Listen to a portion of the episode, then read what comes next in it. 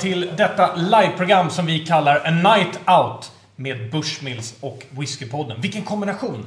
Några av er har ju kanske sett oss tidigare när vi har varit hos Bushmills, det vill säga när vi var där på plats. Och vi kommer också idag att faktiskt få tillbaka en del av de minnena från när vi gjorde allt från säkerhetskontroller Ska jag då Tanne direkt nämna att Marcus Pedersen var ju inte så himla duktig på säkerhetskontroll. Vi kanske kommer tillbaka till det. Vi kommer tillbaka till det. Kommer tillbaka till det.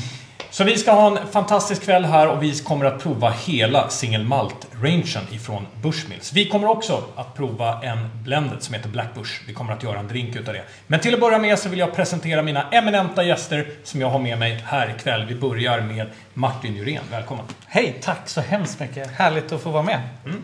Eh, att få vara med säger Ja. du. Du har gjort ganska många sådana här program med just Bushmills, eller hur? Eh, ja, jag har gjort ett par. Eh, ni som eh, har följt mig i den här kanalen tidigare, eller är med i den här kanalen, eh, har, eller förhoppningsvis har några sett mig i alla fall. Jag är ju nordisk ambassadör för Bushmills. Så att, eh, ja, jag gör en del livestreams också. Mm.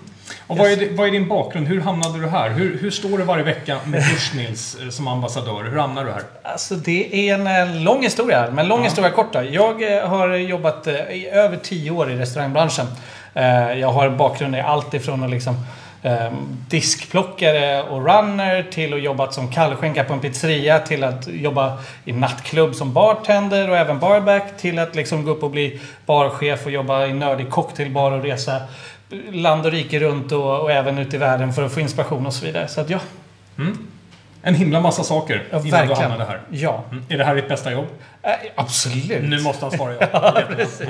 det är bra. Det är svårt att inte svara ja på den faktiskt. Det är, det är, jag har världens bästa jobb, måste jag säga. Känner du professorn? Vi har träffats, absolut. Professorn, din resumé på en minut av Bushmills. Ja, jag blev naturligtvis förvånad när vi kom dit. Jag hade förväntat mig rostfritt och industri, men i själva verket så var det här mycket mer traditionellt än jag hade eh, vågat förvänta mig. En jättebra mix av, av industri och tradition. Eh, och framför allt, man blir lika förvånad varje gång hur bra den här whiskyn faktiskt är. Och eh, Martin, lite kort. Bushmills historia. För idag ska vi gå igenom singelmalten. Men Ja. man har ju också blended. De Ja. kan man se här framför oss. Ja men precis. Alltså Bushmills är ju för det första världens äldsta licensierade whiskydestilleri. 1608 fick man licens utav den då brittiska konungen att destillera whisky i då Bushmills. Och sen dess och även lite innan så har man ju destillerat whisky så det är ju över 400 års erfarenhet. Eh, och vilket gör att whiskyn är, är ju fenomenal måste jag säga faktiskt. Och det säger jag inte bara för att jag jobbar med den. Utan eh, den, är, den är fantastisk. Och under den här perioden så har man ju förfinat då allt det här med både att göra sin blended och men framförallt att göra sin single malt eh, whisky. Och det är lite unikt faktiskt att, bo, ha- att ha båda delarna. Så att ja, det är fantastiskt. Då så, mina herrar. Jag tänkte att idag, idag går vi på Smash. För att alldeles snabbt, eh, snart så ska vi faktiskt släppa på eh, Master Blenden från Bushmills. Det är helt Ja. otroligt. Wow. Vi har med henne, nämligen i det här programmet. 16 minuter där hon berättar om Bushmills Distillery. Mm. Men innan dess så tänkte jag att du Martin ska få börja med att presentera 10-åringen. För vi ska börja där. Och 10-åringen, den ser ni här. Ja, men precis. Tioåringen är ju den yngsta i vår single malt-serie. Eh, Och om man doftar på den så direkt så känner man ju då för det första den härliga maltdoften. Och sen också eh, det som är väldigt signifikant för Bushmills. Just de här honungssötman och ljunghonungen. Eh, Sen även päron och eh, en del eh, frukt får jag. Eh, Det här är ju lagrat då i nio och ett halvt år på före detta bourbonfat. Och sen då ett halvår finish på Oloroso sherryfat. Och det, är- alltså det är en fantastisk whisky det här. Professor, vad känner du när du doftar på den här? Mm, naturligtvis, den här är väldigt fruktdriven. Men till att börja med ska jag säga att den här doftar sommar. Det är vad den gör. Den här whiskyn doftar starkt av sommar. Det är fruktigt i doften. Det är lite banantoner faktiskt. Lite sådär så att det är som en, en fruktcocktail nästan med, med banan i också. Eh, och i, i smaken så känner jag eh, samma fruktighet genomgående, mycket maltighet. Man känner att det här är inte vanlig skotsk malt. Det här är liksom den här kanske mer trippeldestillerade malten. Det, det framgår tydligt i en väldigt egen, egen stil. Jag gillar det. Och sen har jag faktiskt lite yoghurttoner i den här också, i smaken. Okej. Nästan som en, en frukostyoghurt. Eh, Okej. Skål då! Skål! Jag såg att professorn, han har ju redan testat två Ja, ja, jag med. Men vi kan ju skåla i alla fall. Mm, skål! Det är kul att du nämner det här med frukostyoghurt. För att jag, eh, jag brukar annars tänka frukostflingor lite mer åt det Mm. hållet. Cornflakes. Nu vet jag inte om, om ni precis som jag brukar ha lite bushmills i med flingorna på morgonen. Eller? Det är sällan, men eh, Sällan, okej. okej. i alla fall officiellt. Ja, gött ju. Riktigt härligt. Då har vi startat med 10-åringen. Jag hoppas att alla där hemma fått en dram också. Nu så är det till någonting helt unikt. Jag hoppas och tror att det här är första gången i Sverige som vi får möjligheten att visa det här. För vi har nämligen en 16 minuter intervju med Helen Mulholland som är masterblender på Bushmills. Så rulla bandet så åker vi till Irland. Ja, gött.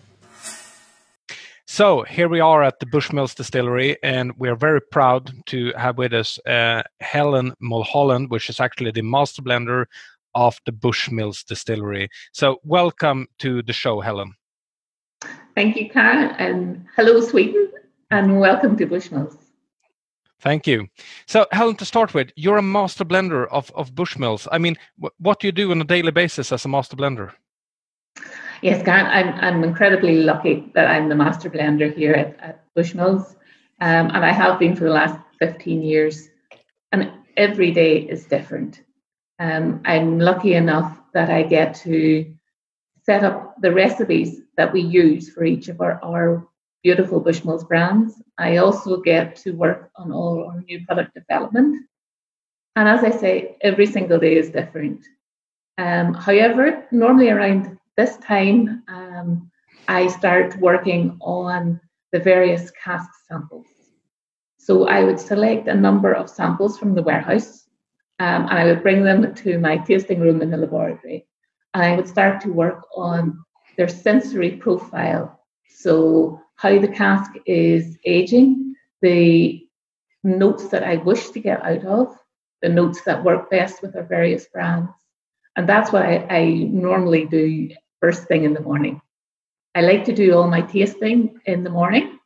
Um, I actually feel that that my taste buds and my sensory perception is actually much better in the morning.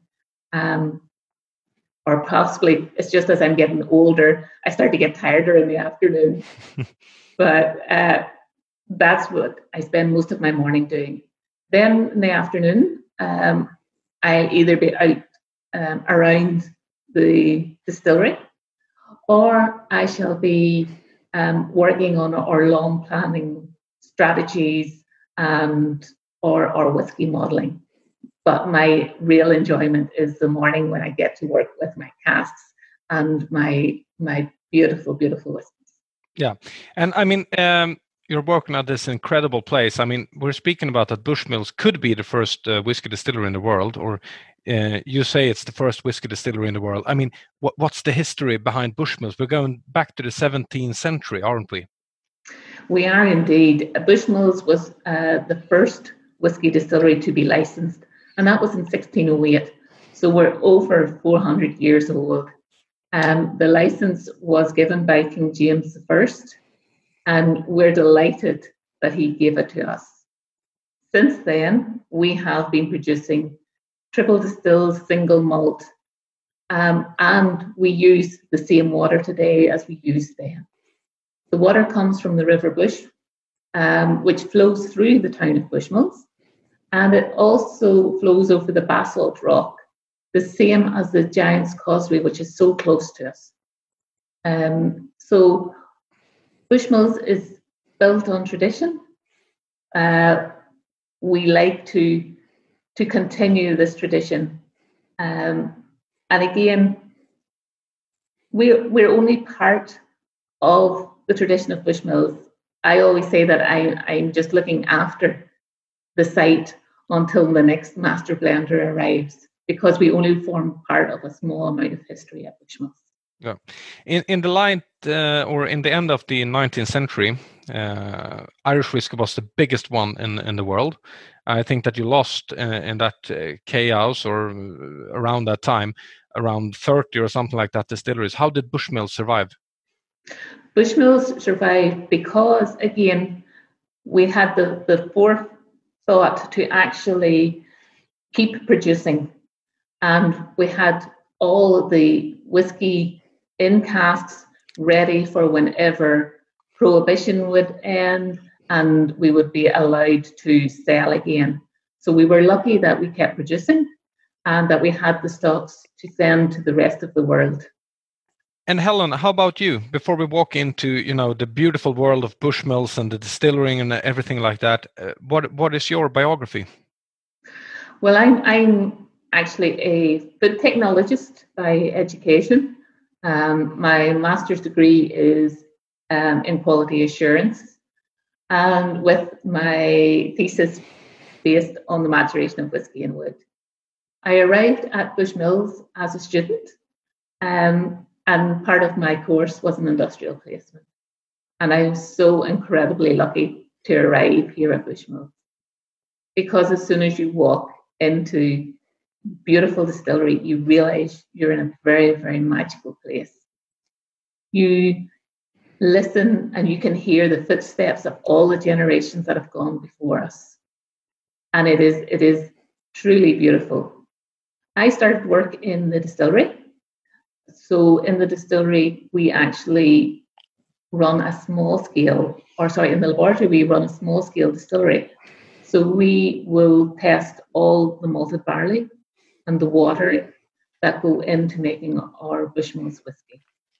We then will release the ingredients through to the main distillery, and from that we will carry on producing and looking at every single production phase throughout the distillery.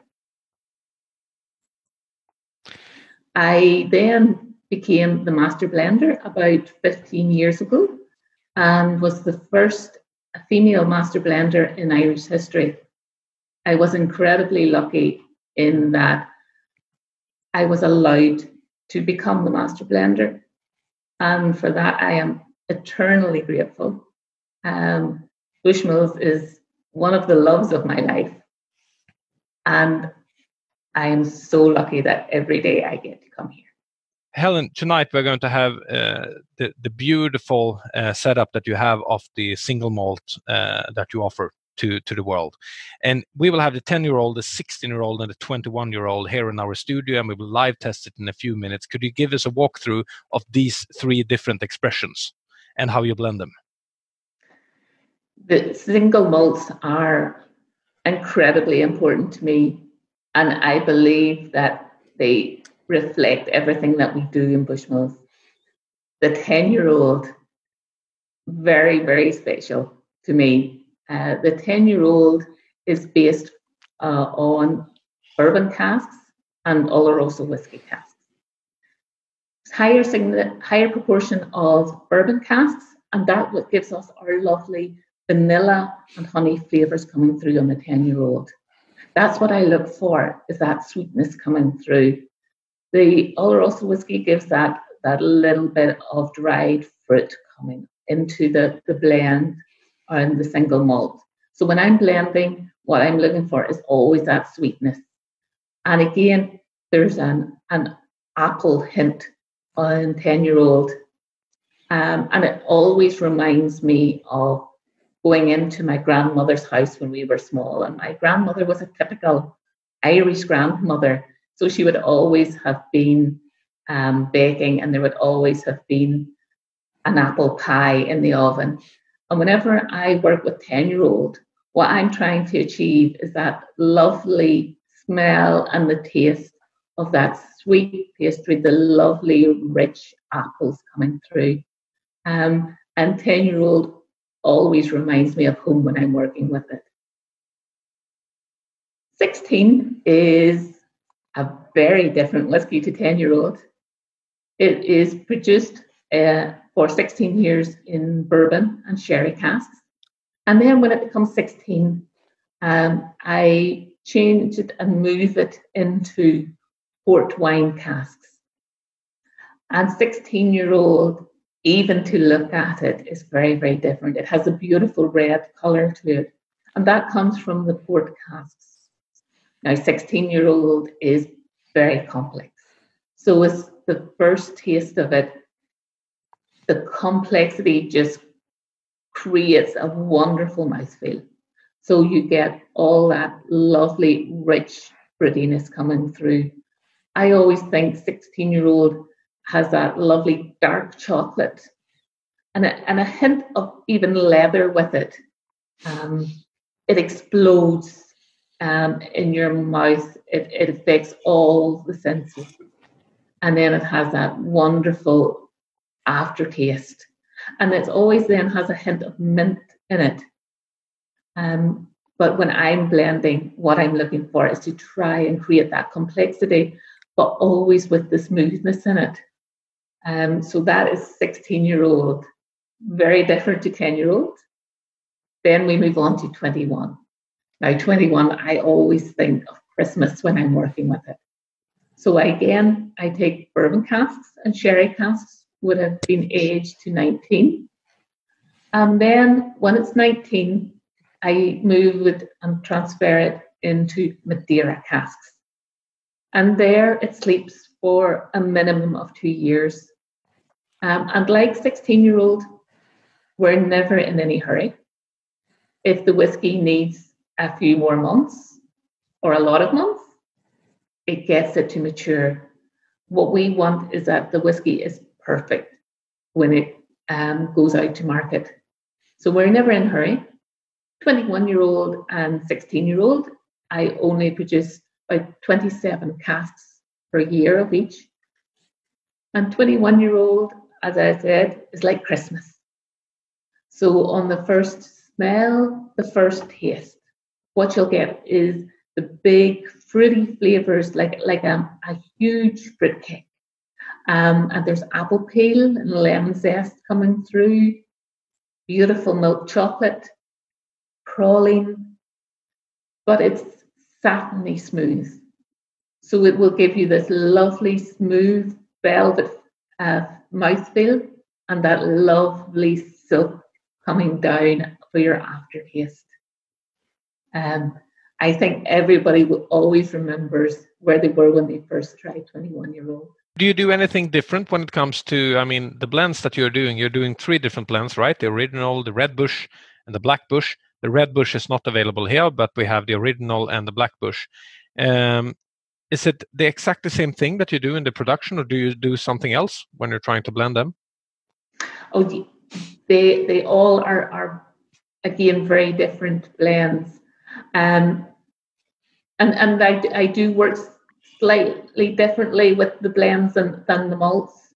Um, the malt or the the blends like like Bushmills Original, because Bushmills Original is really the the cornerstone of our our whiskies. Um, it's the most accessible to to everyone, and I like to think that original should be should be fun, should be enjoyed by everybody, and that's what I produce a whiskey that I think everybody can enjoy.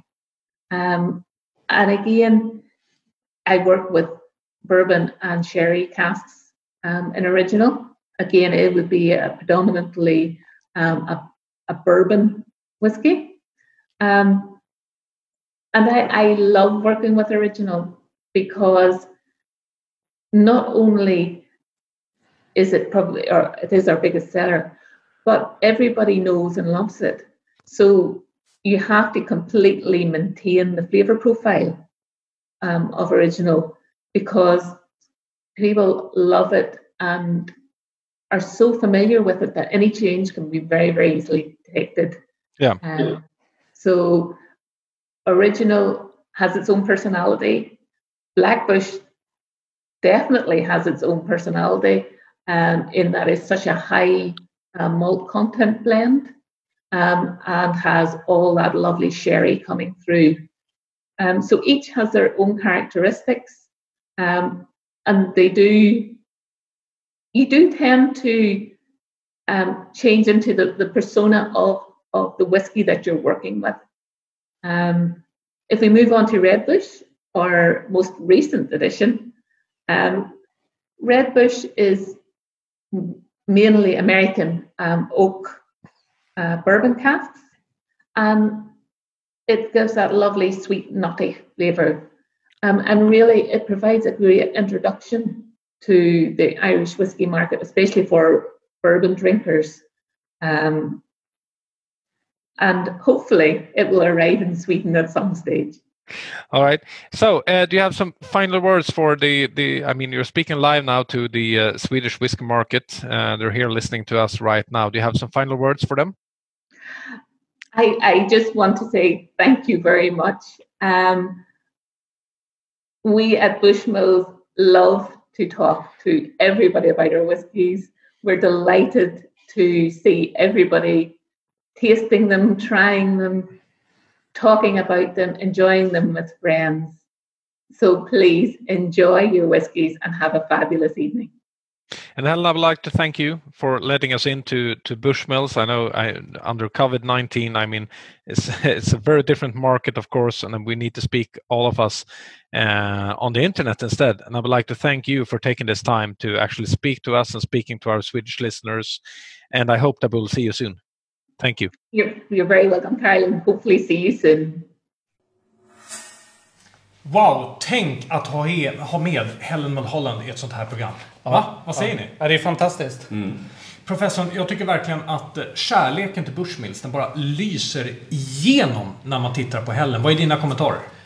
Verkligen. Eh, Det här är ju naturligtvis någon som brinner för hantverket här och brinner för den här whiskyn. Och det är återigen, det, går tillbaka till det jag sa tidigare. Hantverket är mycket, mycket större än man kan tro på ett sånt här stort destilleri. Martin, vad tänker du? Ser du liksom fram emot att åka dit igen? Ja, gud. Jag har faktiskt haft äran att vara där två gånger. Senaste gången så hade jag faktiskt äran också att få vara med på en provning med, som Helen höll. Och det är, jag ska säga, i särklass en av de bästa provningarna jag faktiskt varit på i, i mitt liv. Och lite som, som ni säger där, att, att just det här hantverket som skiner igenom när de pratar. Alltså det, det är svårt att, att liksom slå en sån upplevelse att få prova whiskyn med den som faktiskt har satt ihop whiskyn eller, eller bländat den så att säga. Så det, nej, det, var, det var fantastiskt.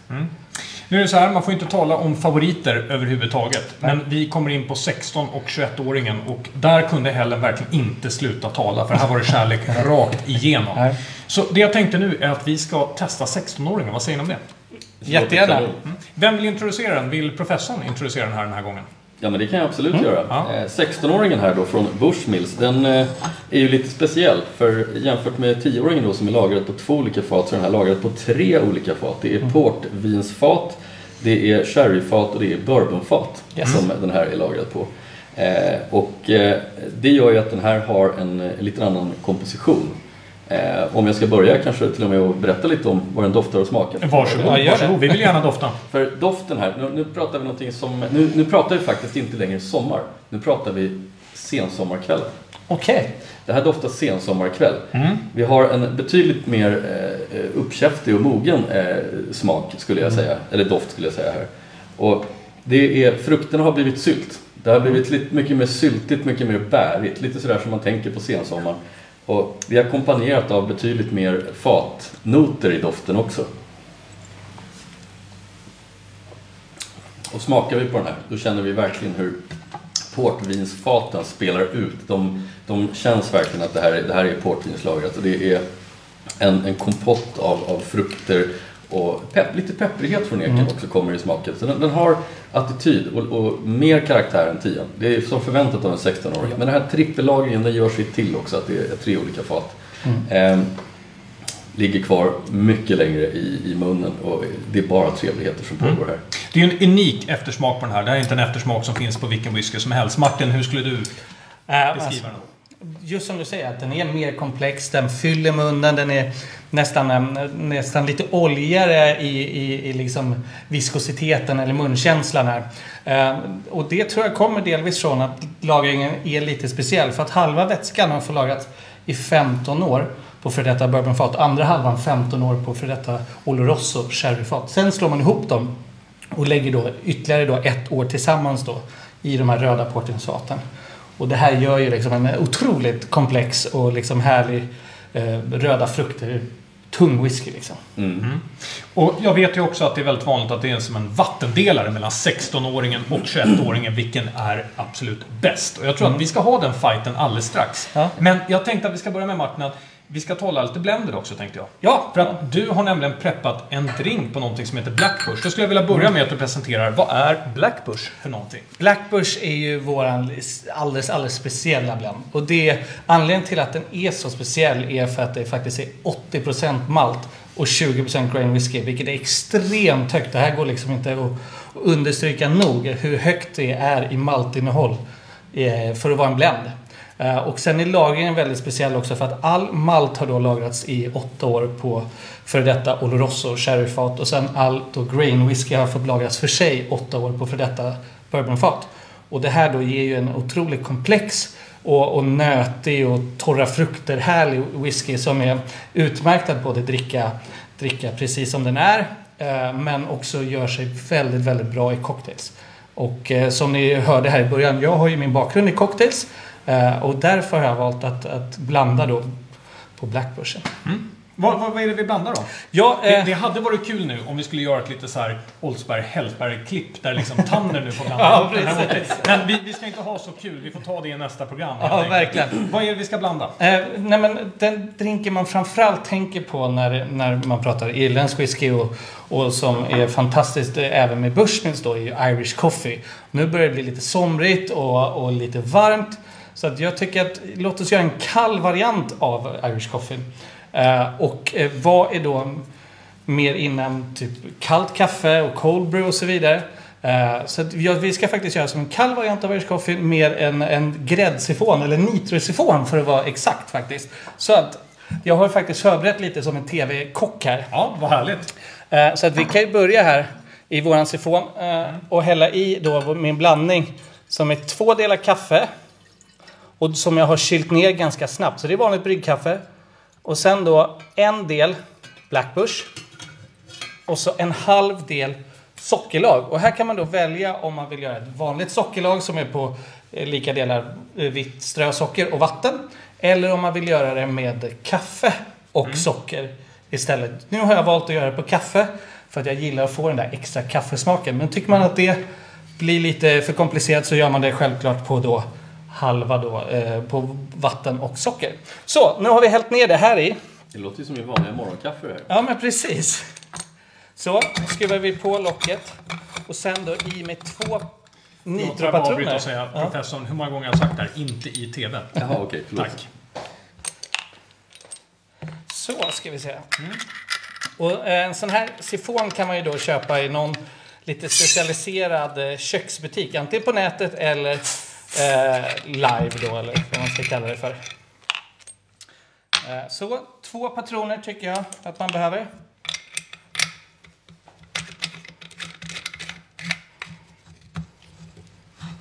Den där var faktiskt den som, den som faktiskt satt i.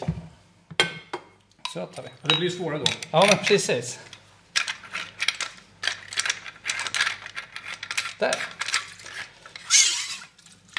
Så. Skaka runt lite. Och nu känner man på den här att den här är alldeles iskall eftersom att jag haft den här i frysen. Så. Nu så har vi då självklart tre glas eftersom att vi är tre här. Ja.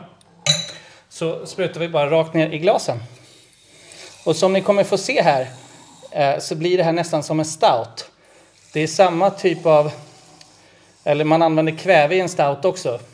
Eh, så att man får den här liksom vattenfallseffekten på drinken. När den får liksom... rinner neråt. Precis. Hoppas vi att det syns också på kameran. Sådär.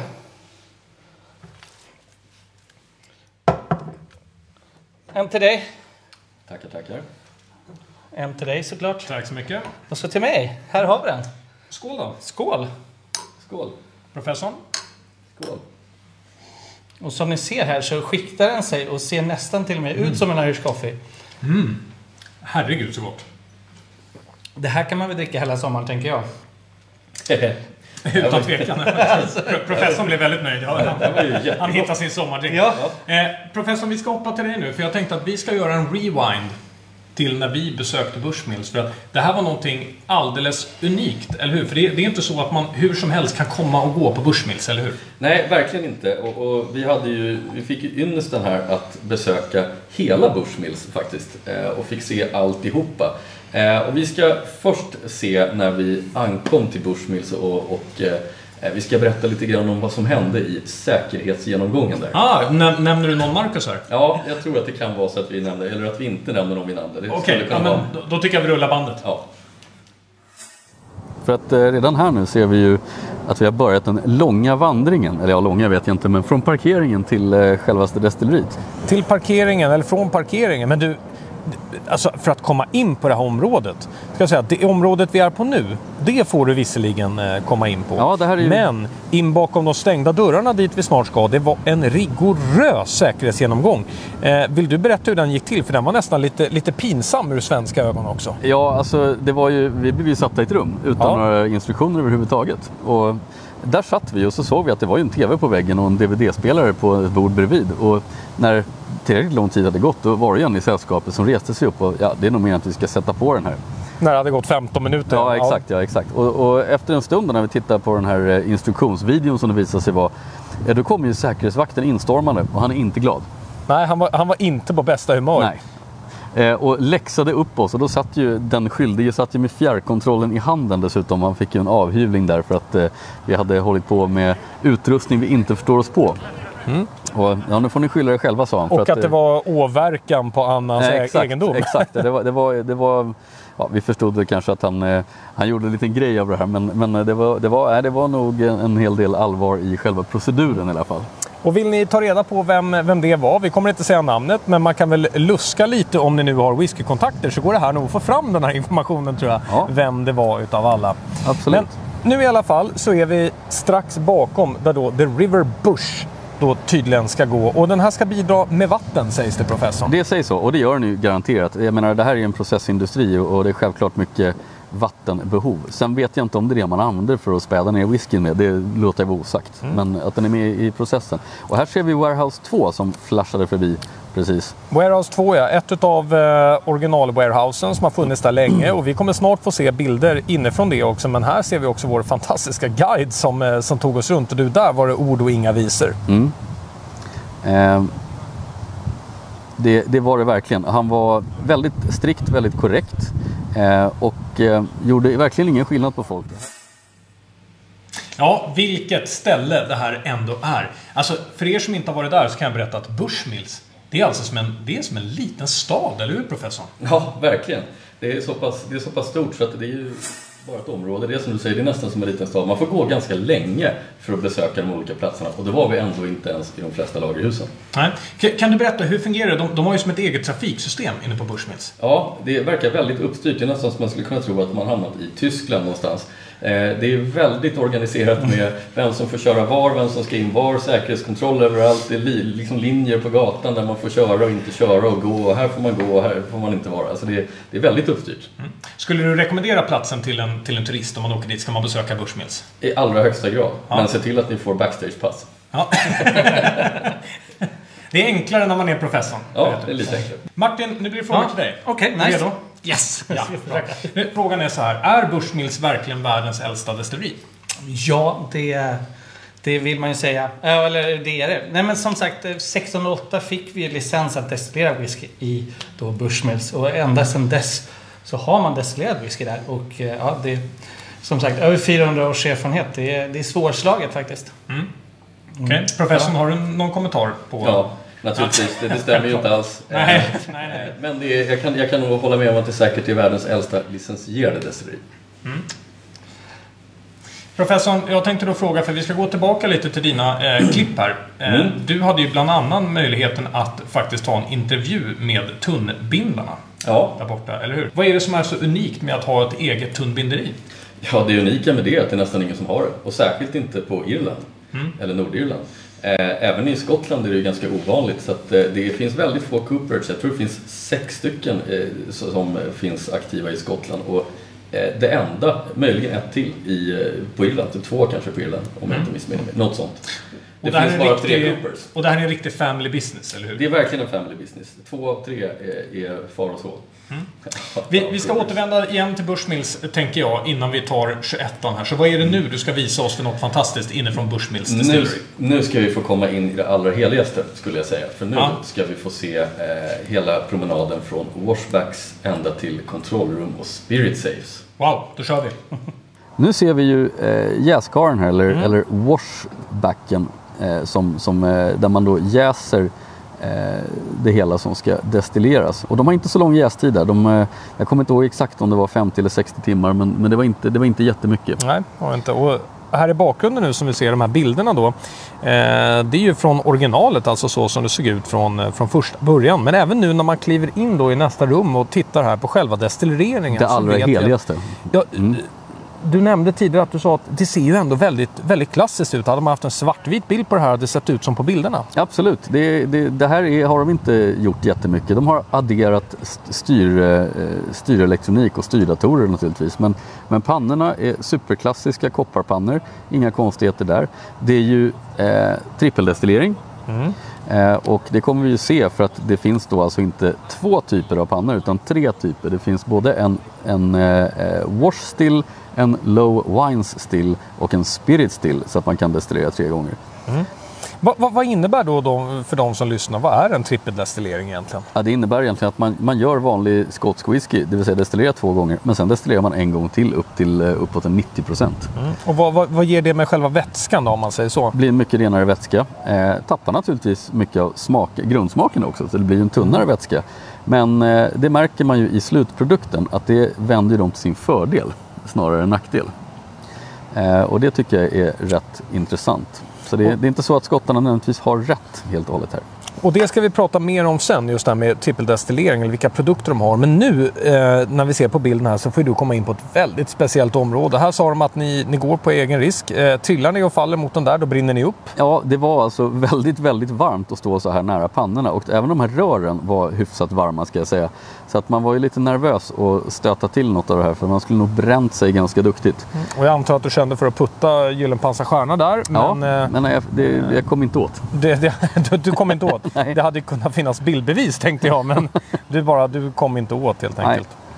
Och det ni såg där strax innan var ju det här otroliga kontrollrummet där det då var tempererat med, om jag inte minns fel, om det var 18,5 eller 19,5 grader. Som de hade temperering där i. Mm. Och Eh, det ska där- gudarna veta, det var det inte här vid pannorna. Där var det inte 18 grader. Nej, det var oerhört varmt inne i det här rummet. Eh, Mm. Vi kommer se, vi kommer se kontrollrummet eh, om en liten stund här. Eh, nu Just faktiskt. nu får vi faktiskt en bild utav det. Där vi också har de väldigt klassiska spirit safen, de står Mm. där. Men sen så har vi själva kontrollen som kommer här nu fram till höger och den är ju väldigt, väldigt datagjord. Ja, exakt. Där ser man att de har ju, det är en modern processstyrning de har. Vilket naturligtvis är bra för att annars är är det ju upp till att de gör likadant manuellt varje gång och det vet vi att just vi människor är inte så bra på det där. Finns det något safehouse på jorden som ser ut eh, på det här sättet? För att nu måste man ändå använda uttrycket safehouse. Därför att där, där, där spirit stillsen står, det är alltså ett inlåst rum som är tempererat, professor. Har du sett det någonstans? Nej, jag har faktiskt inte sett något liknande. Ett kombinerat kontrollrum och, och spirit safes som är liksom som ett växthus, ett bakvänt växthus i, i, mitt i destilleriet. Jätte, jättekul faktiskt. Martin, vi talar ju inte här om något litet skotskt destilleri. Det här är big production på riktigt, eller hur? Ja, absolut. Ja. Eh, nej men det är ju otroligt stort som ni säger. Och det, men det är ju det är också många whisky som ska produceras. Så det, är, det är inte konstigt att man behöver stora lokaler. Mm. Och mycket lagringsutrymme också faktiskt. Och det var därför jag tänkte att vi ska hoppa till, om man, eh, om man ska göra en 21-åring, då behöver man mm. verkligen ha lagringsutrymme. Och det kan vi berätta som har varit där på plats. det har de, så det behöver ni inte oroa er över.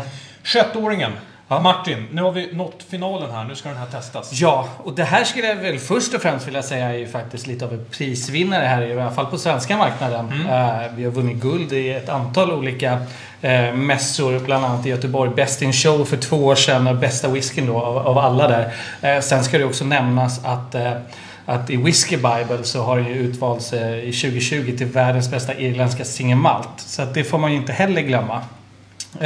Det här är ju då väldigt speciellt. Om, man, om vi tittar tillbaka till 16-åringen som lagrades då halva vätskan då för sig på, på eh, bourbonfat och andra halvan eh, på Oloroso sherryfat så gör man precis samma sak med, eh, med 21 Fast i det här fallet då 19 år vardera. Sen slår man ihop den och lägger det då på vita madeirafat i ytterligare två år. Eh, och 21 år, det är ju otroligt länge. Och för ni som också har varit där på destilleriet där så kan man ju också se hur mycket som förloras i Angel Share. Ja. I ett av rummen så får man se eh, våra fat som är i, i turskurna mitt, mitt i och så ser man efter hur många år förlorar man si och så mycket i, i evaporering så att säga. Och eh, efter 20 års lagring på Irland eller uppåt på Bushmills så förlorar vi 49% utav whiskyn. Vilket är extremt, extremt mycket. Och det, det gör ju den här whiskyn till ja, väldigt, väldigt eh, rare på, på engelska. Dyra droppar. Ja, men precis. Dyra droppar. Och vi får ju inte allt för många flaskor till Norden varje år. Varken av 16-åringen eller 21 Så att, eh, det är ju med andakt man ska dricka det här liksom. Bra. Nu, med det sagt, professorn. 21 år gammal och vilken presentation av Martin här. Ja. Hur, hur doftar den då? Ja, nu, nu, nu är vi ju, jag behöver inte sticka under stol med att det här är en av mina absoluta favoriter faktiskt. Eh, alla kategorier. Eh, nu, doften är, är överväldigande när det gäller sin komplexitet. Det är nästan svårt att ta ut saker men, men eh, vi börjar på samma spår och säger att nu är det inte längre sommarkväll, nu har hösten kommit.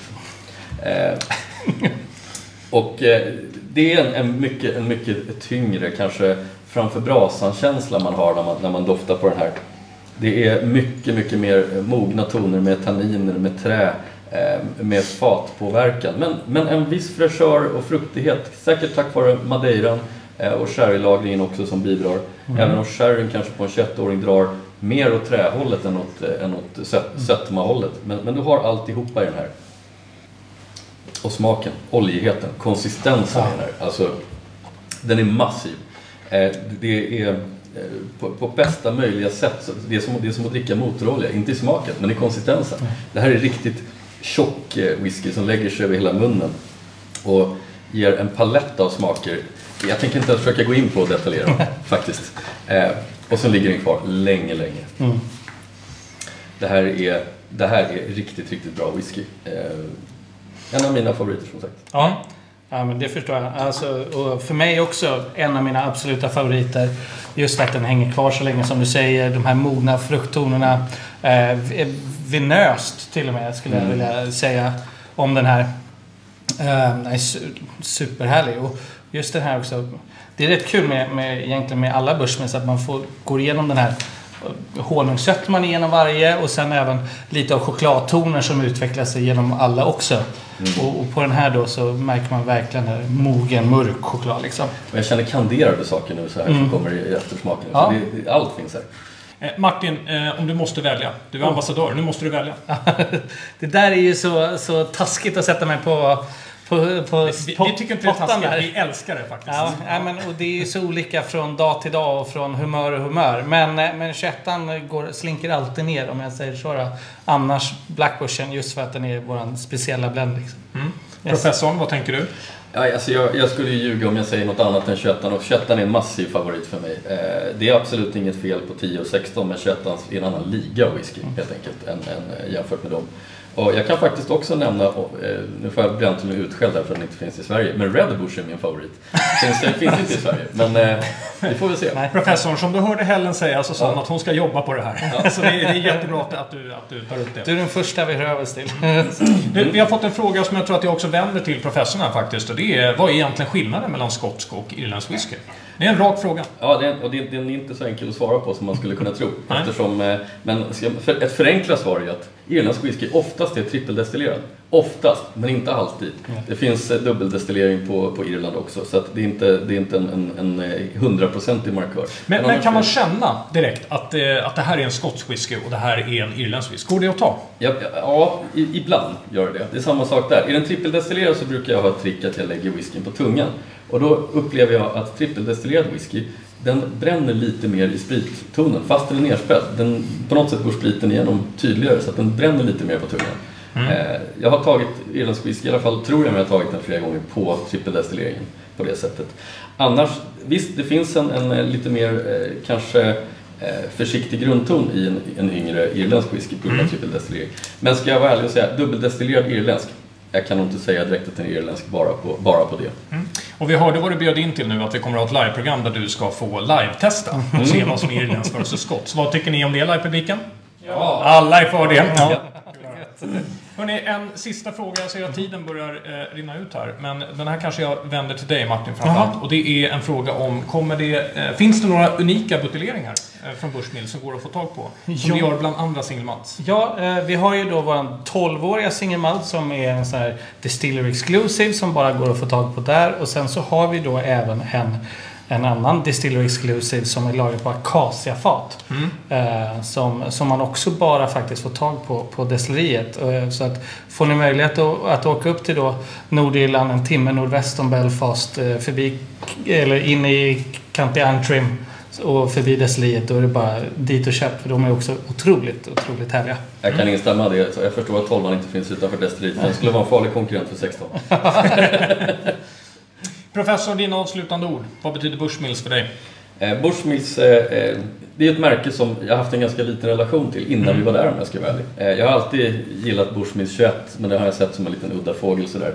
Eh, att ha varit på Bushmills har ju helt öppnat ögonen för destilleriet och gör att jag räknar det här som ett av, ett av mina husdestillerier nu som faktiskt eh, levererar whisky som jag gillar och som jag gärna dricker. Så var det inte nödvändigtvis innan, innan jag fick upp ögonen, innan jag förstod det. Det har alltid varit den här lilla anonyma vita flaskan med, med eh, standardutgåvan av Blended. Det är, inte, det är inte världens roligaste whisky, men tittar man på hela Bushmills, det är en helt annan sak. Mm. Mm. Avslutande ord Martin. Helen Mulholland var med i det här programmet. Hur stort är det? Alltså det är svårt att beskriva. Det är väl första gången vi får äran att se henne här i Sverige skulle jag säga. På svenska marknaden. Eh, det, och, och sen också en av väldigt få eh, masterblenders på, från, kvinnliga masterblenders kan vi säga, eh, från Irland. Eh, det är extremt stort och, och jätte, jättekul eh, att hon bjussar på det och vill vara med liksom. Nej, det är härligt. Och med det sagt så kommer vi att avsluta dagens livesändning. Hoppas att ni som har varit med där ute har haft det lika trevligt som vi. Och med det sagt tackar vi för idag och säger skål! Skål hörni! Skål! Sláinte Slá.